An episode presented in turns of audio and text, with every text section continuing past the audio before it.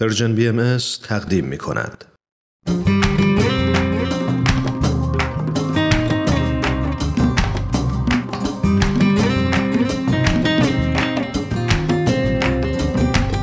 شنوندگان عزیز، من پریسا هستم و از استودیوی سرویس رسانه‌ای فارسی بهایی در کانادا به شما سلام می‌کنم. من هم فرزادم و خوشحالم که امروز با برنامه دیگه‌ای از مجموعه آموزه‌های نو در خدمت شماییم. امروز هم دو مقاله دیگه از وبسایت بهایی تیچینگز رو به شما معرفی می‌کنیم. مقاله اول با عنوان آیا مرتب بودن تاثیر روحانی دارد، نوشته نسیم منصوری، و دیگری با عنوان نقش خانواده همسر در تقویت ازدواج، نوشته لین مکریری.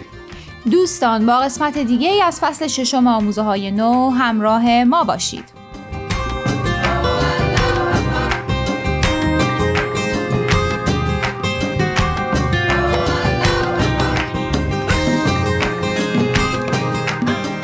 دوستان عزیز، همونطور که گفتیم عنوان اولین مقاله امروز که اونو نسیم منصوری نوشته هست آیا مرتب بودن تأثیر روحانی داره؟ طبق روال برنامه اول چند کلمه درباره نویسنده مقاله نسیم منصوری.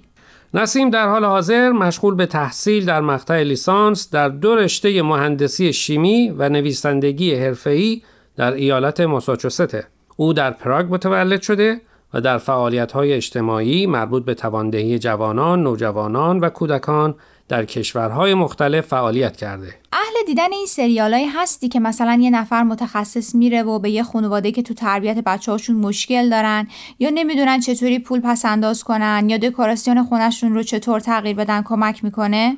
نه خیلی، مگر کاری نداشته باشم و تلویزیون هم هیچ برنامه جالب دیگه‌ای نداشته باشه که پای این برنامه‌ها بشینم. نتفلیکس که یک شبکه اینترنتی پخش فیلم و سریاله، برنامه‌ای داره که در اون خانومی به نام مری کاندو میره خونه افراد مختلف و بهشون ترفندهایی یاد میده که چطور خونهشون و وسایلی رو که استفاده نمی‌کنن جمع و جور کنن تا هم مرتب و منظم‌تر باشن و هم فضای باز بیشتری تو خونه داشته باشن. ظاهراً این برنامه برای مدتی خیلی گل میکنه و تو شبکه‌های اجتماعی ازش صحبت میشه و خلاصه بین مردم بحث و گفتگو ایجاد میشه و خیلی‌ها از روشش که به نام روش ماری کاندو معروف شده استفاده میکنن. جالبه، مقاله نسیم هم به این برنامه ربطی داره؟ بله، نسیم مقاله‌اش رو با معرفی همین برنامه شروع میکنه و میگه این برنامه بیننده‌هاش رو وادار کرده از خودشون بپرسن آیا نامرتب بودن در نحوه زندگیم تأثیر میذاره؟ آیا تعداد لباس و وسایل شخصیم بیش از حده؟ آیا اصلاً از همه اونا استفاده میکنم؟ چطور میتونم بهتر از این زندگی کنم؟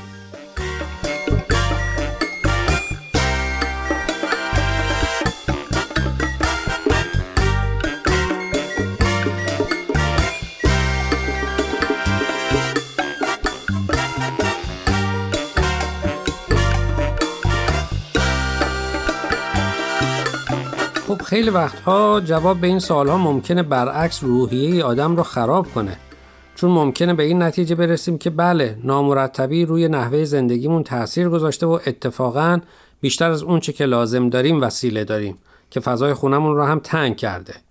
اما بیا فرض کنیم که همه این سوالها باعث بشه دنبال راه حل بیفتیم و اتفاقاً بتونیم راه حل مناسبی هم براش پیدا کنیم. اینا چه تأثیری روی اخلاق و معنویت و روحانیت داره؟ صاف ما رو برده سر اصل مطلب. همین که بتونیم از چیزایی که بهشون تعلق داریم بگذریم خودش یه توانایی روحانیه. ظاهراً یکی از روش‌های خانم مری کاندو اینه که هر چی رو که دارین تو دست بگیرین و ببینین چه احساسی نسبت بهش دارید. اگه خوشحالتون میکنه نگهش دارید. اگه هیچ احساسی بهش ندارین، معنیش اینه که دیگه وقتش رسیده برای اون لباس یا وسیله خونه جدید پیدا کنین. تو خودت این برنامه رو دیدی؟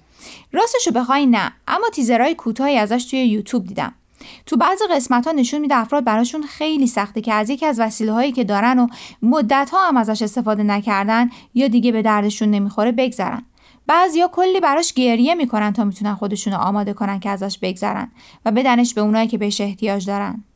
پس در حقیقت این خانم داره با این روش فضیلت انقطاع رو به مردم یاد میده. دقیقاً. در آثار آیین بهایی در جای مختلفی به اهمیت انقطاع اشاره شده.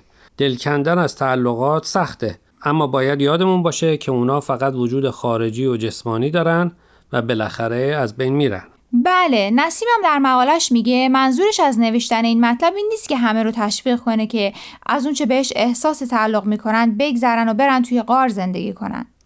خودش هم تصدیق میکنه که فضیلت انقطاع تمرین و ممارست میخواد و پیشنهاد میکنه سعی کنیم به جای اینکه همش دنبال این باشیم که داشته هامون رو زیاد کنیم، از اون چیزایی که داریم به خاطر اینکه به دردمون میخورن لذت ببریم. نکته مهمیه.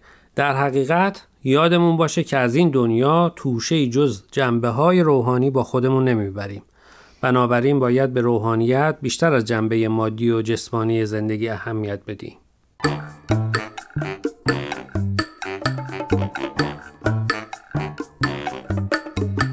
دوستان، قبل از اینکه ادامه برنامه امروز رو بشنویم، میخوایم یک بار دیگه از شما خواهش کنیم که به شبکه‌های اجتماعی و تلگرام پرژن BMS سر بزنید و درباره مقاله ها نظر بدید. آدرس فیسبوک و تلگراممون رو در آخر همین برنامه باز هم به اطلاع شما میرسونیم. در ضمن از این به بعد برنامه‌های آموزه‌های نو از طریق ساوندکلاود و پادکست پرژن BMS هم قابل دسترسیه.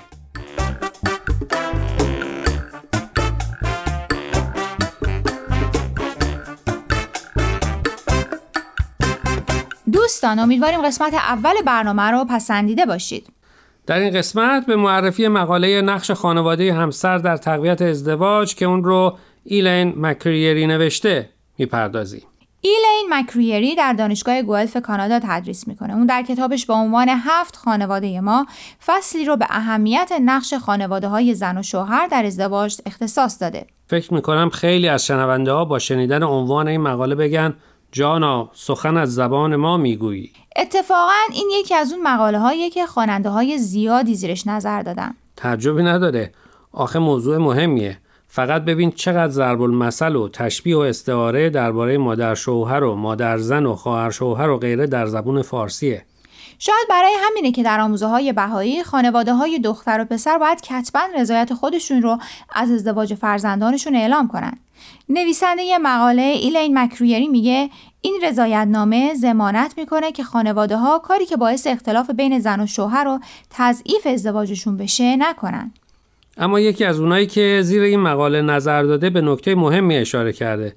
گفته بعضی از والدین فوری یادشون میره که به این ازدواج رضایت دادن و به نیت خیرخواهی یا هر چیز دیگه‌ای کارایی کردن که رنگ و بوی از حمایت نبرده بوده. بله، خب ایلین هم در مقالش میگه اگه والدین شک و شبهه‌ای دارن بهتر قبل از ازدواج با مشورت اون رو از بین ببرن، چون وقتی به ازدواج رضایت میدن معنیش اینه که برای تقویت و استحکامش هر حمایتی که لازم باشه انجام میدن. گاهی خانواده‌ها حرفایی میزنن و میگن پسرم یا دخترم ما خیرتون میخوایم و گاهی همین دلسوزی‌ها ازدواجی رو به جدایی میکشونه. اینجور مواقع چیکار باید کرد؟ در بخش نظرات خانومی به همین موضوع اشاره کرده و نوشته در ابتدای ازدواجش حرفای خانواده‌هاشون باعث اختلافاتی بین اون و همسرش می‌شده، تا اینکه تصمیم می‌گیرن دیگه به حرف هیچ کسی که پشت سر همسرشون صحبت می‌کنه توجه نکنن، واکنشی نشون ندن، موضوع رو عوض کنن یا جوابی محترمانه اما محکم بدن. گاهی این کار خانواده‌ها یا دوستانشون رو عصبانی می‌کرده، اما با کمی صبر و تمرین بالاخره روششون نتیجه میده و بین اونا و خانواده‌هاشون رابطه‌ای بر اساس احترام و محبت شکل میگیره. نویسنده مقاله هم نظری درباره این تجربه داره؟ ایلین مکریری میگه این نوع تجربه ها تلنگریه به زوج و زوجه. اینکه اونا هم در ایجاد رابطه صحیح و درست والدینشون با ازدواجشون نقش دارن. وقتی که خودشون به انتخابشون احترام بذارن، دیگران هم به انتخابشون احترام میذارن. برای بعضیا مسیر صاف و همواره، اما برای بعضی از زوجین نه. و اونا در هموار کردن این مسیر نقش مهمی دارن.